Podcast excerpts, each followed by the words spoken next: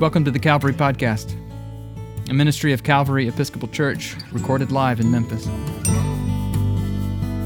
The Calvary Podcast is weekly sermons, but also conversations, reflections, and provocations about the mystery of God and what it means to be human in the world in need of repair.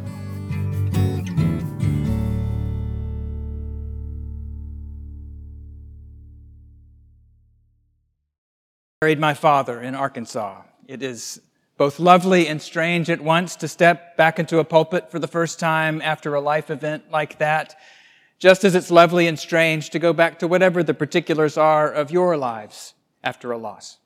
It's strange to go back to doing what the living do, to borrow a phrase from a friend of ours. But part of that strangeness is that lots of you here know what's been going on with Ardell and me, but some of you don't. You might be newish to Calvary or just have the sense to avoid social media. And I've been in church before when something was said or done that assumed some prior knowledge or involved an inside joke or used strange vocabulary and it made me feel like an outsider. Well, if I told a cradle Episcopalian to meet me in the narthex after church, they'd know what I meant, but most English speakers might respond to the word narthex with gesundheit. Before the funeral in Arkansas, I was standing in the foyer, or is it foyer? Depends whom you ask. But there's definitely no narthex in the chapel of John Brown University, where Dad taught in the Bible department for 40 years.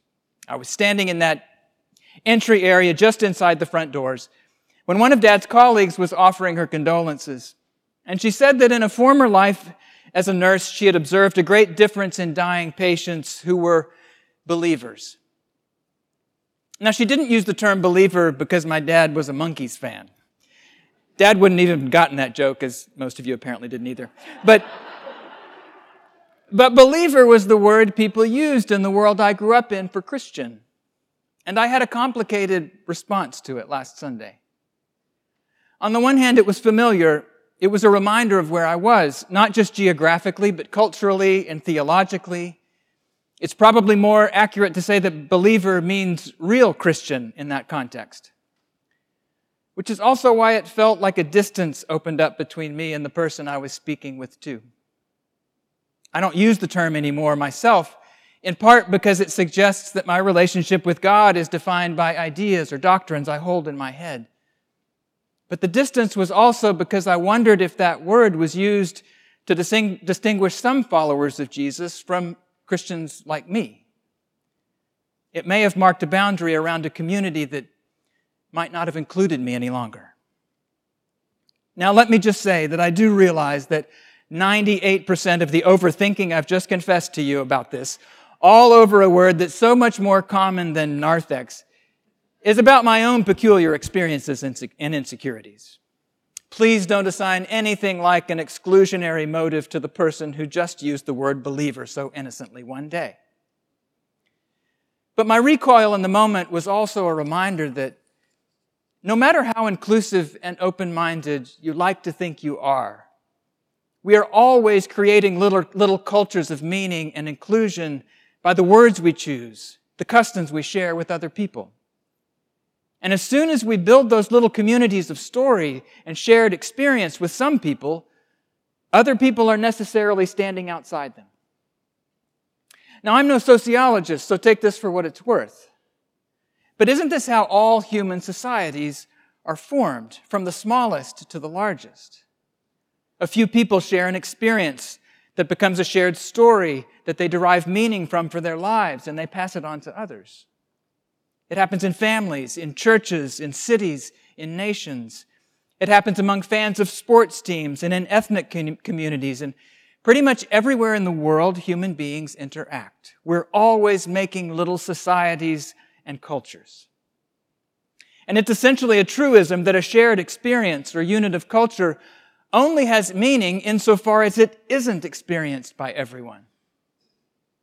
That incredible dinner you had with four other friends after which you all got food poisoning is not, thankfully, a story that includes me. And yet, every time you tell it to each other in my presence, I'm looking in, on, I'm looking in from the other side of a little wall, innocent as it may be. A story that includes everyone and everything isn't a story at all.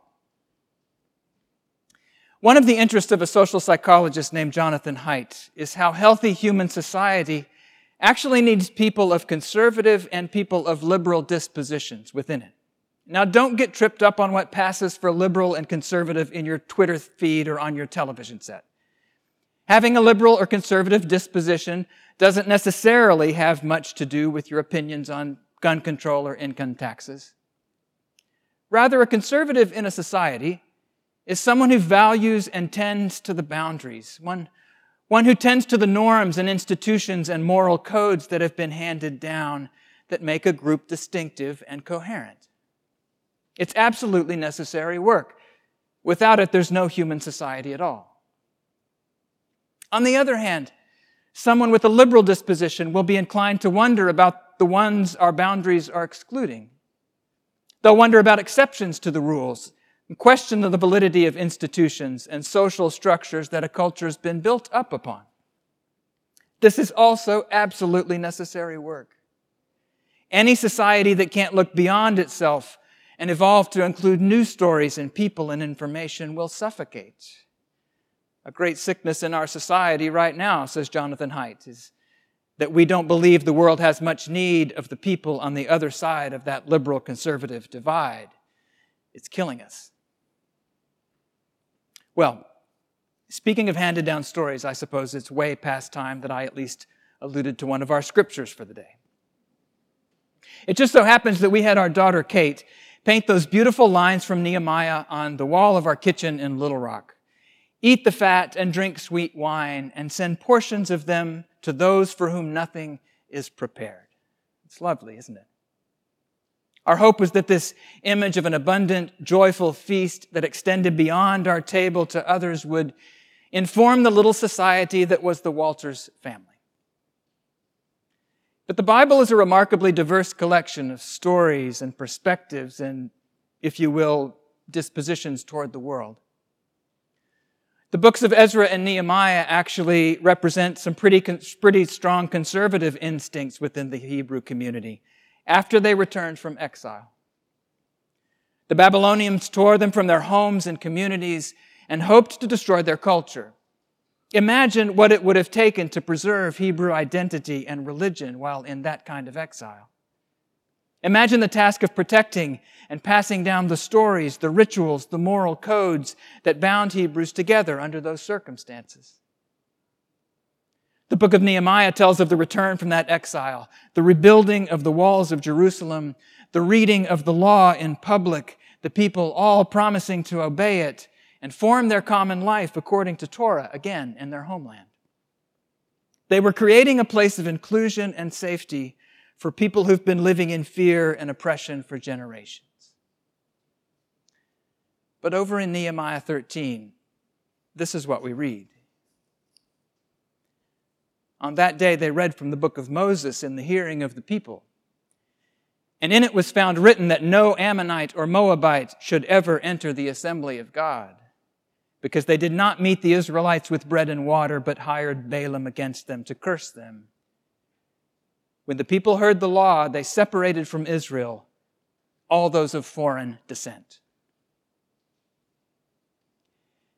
They built their walls, read the Torah, and then they sent away their foreign wives and children and neighbors, sent away all the non Jews, all the Gentiles in their midst, all the people, in other words, like me, and almost certainly like you. But here's how Holy Scripture works. We don't get a quick redaction or qualification within the story of Nehemiah. What happened, happened, and we read it as such. But the Bible also includes a book called Ruth. I'm sure all you Calvary insiders remember my sermon on Ruth from back in Lent very vividly, but for everybody else, you might need to know that Ruth was a Moabite who had been married to a Jew. She came to Bethlehem from Moab with her Jewish mother in law, Naomi, after the death of both of their husbands. One day, Ruth is gathering grain in the ungleaned corners of a man named Boaz's field as the Torah required. It was a way to make sure foreigners and the poor had enough to eat. Ruth and Boaz fall in love. They marry, and Ruth and Naomi find new life after their lives, lives had fallen apart back in Moab. But the book ends not just with the happy ever after of Ruth and Boaz, but with the genealogy in which we learn that Ruth has not only survived and has not only become the wife of a certain faithful Jew named Boaz, but that one of her descendants will be none other than David, which means to Christians that Ruth, the Moabite, is also in the lineage of Jesus. Can you appreciate this strange contradiction? In one place in Scripture, Moabite wives are sent away because the law seemed to require it. In another place in Scripture, a Moabite wife makes her way into the lineage of the great, if also very contradictory, King David. And she made it into the story because a Jew fulfilled the requirements of the law with regard to tending the boundaries of his field. If you're looking for Holy Scriptures that present a single, unadulterated, and righteous perspective, I'm afraid you're going to have to look elsewhere than the Bible of Christians and Jews. But I've come to believe that these contradictions are not flaws. They're features. They're essential to how Scripture goes to work on our common life over time. And when we take the broader view, we see that the Bible affirms that there will be times in our lives when we need to build safe places, preserve traditions and stories and values that a hostile world seeks to dilute, if not destroy altogether. And we should thank God for the conservative tenders, tenders of our boundaries, our handed down truths, our oldest shared values. But we will also see that the Bible tells us that our boundaries, and even something as foundational as the law itself, written on tablets of stone by the finger of God, must have openings through which new people and perspectives can enter them. In fact, preserved within the tradition itself are reminders to look out beyond the borders of the tradition. God may be sending someone into your life whom you can't imagine having anything useful to offer to you, someone who looks for all the world like an enemy you may even have the chapter and the verse and the verse to back up your rejection of the person God has sent to bless you. What the Bible leaves us with is the hard but holy work of building Christian society, by which I mean building relationships right here in this particular context that share stories and language and liturgies that are peculiar to Calvary Church in Memphis they're not everyone's story or everyone's way of being Christian, nor should they be. But if they do their work faithfully, they will gather us as one quirky but distinctive society of Jesus' people with a particular history, particular norms and words. There will be moments when we need to tend firmly and carefully to our traditions and to our boundaries. And there will be other times when we need to make sure all those borders can be breached, tending just as faithfully to the openings in our lives and language and understandings. To that end, we could do worse than inscribe on our walls the words of a strange ancient priest named Ezra, who built walls to keep out the likes of Moabites, Ruth's people, but one who also said, Go your way Eat the fat and drink sweet wine and send portions of them to those for whom nothing's prepared. For this day is holy to our Lord. And do not be grieved, for the joy of the Lord is your strength. What version of Calvary might we become? What joy? What strength might we find if we lived more fully into this simple, beautiful charge which God has given us through a complicated, strange priest? Named Ezra. Amen. If you're curious about Calvary Episcopal Church, we are an eclectic bunch of Christian people who don't all think the same thoughts or dress the same way or vote for the same candidates or even believe all the same things about the mystery of God and what it means to be human. But we do believe that we need each other because of our differences, not in spite of them, and that God calls us into unity, not uniformity. Subscribe to the Calvary Podcast at calvarymemphis.org slash podcast or wherever you get your podcasts. Visit Calvary in person at the corner of 2nd and Adams in the heart of downtown Memphis, Tennessee.